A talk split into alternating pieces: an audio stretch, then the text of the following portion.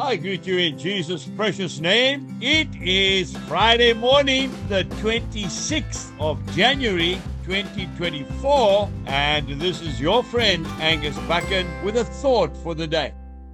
We start off in the book of Ephesians, Ephesians chapter 5, and I am reading verse 8. For you were once darkness, but now you are light in the Lord.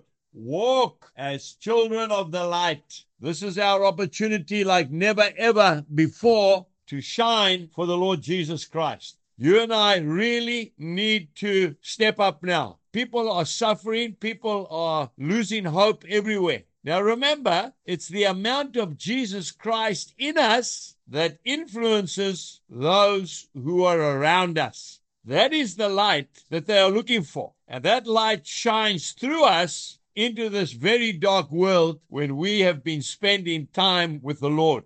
Now remember, the darker things get, and they're getting rather dark, aren't they? The brighter the light of Christ will shine through us. You know, you can never ever get a more encouraging word from someone who says to you, There's something different about you. And you say, Well, what's different? No, no, the way you talk, the way you're looking at things, that smile on your face, that wave that you always give when you go past us on your bicycle or in your motorbike or in your motor car. It's not about preaching huge sermons, it's about shining for Jesus Christ. You remember that beautiful song that was written by Graham Kendrick some time ago? It goes something like this Shine, Jesus, shine, fill this land with the Father's glory. Blaze, Spirit, blaze, set our hearts on fire.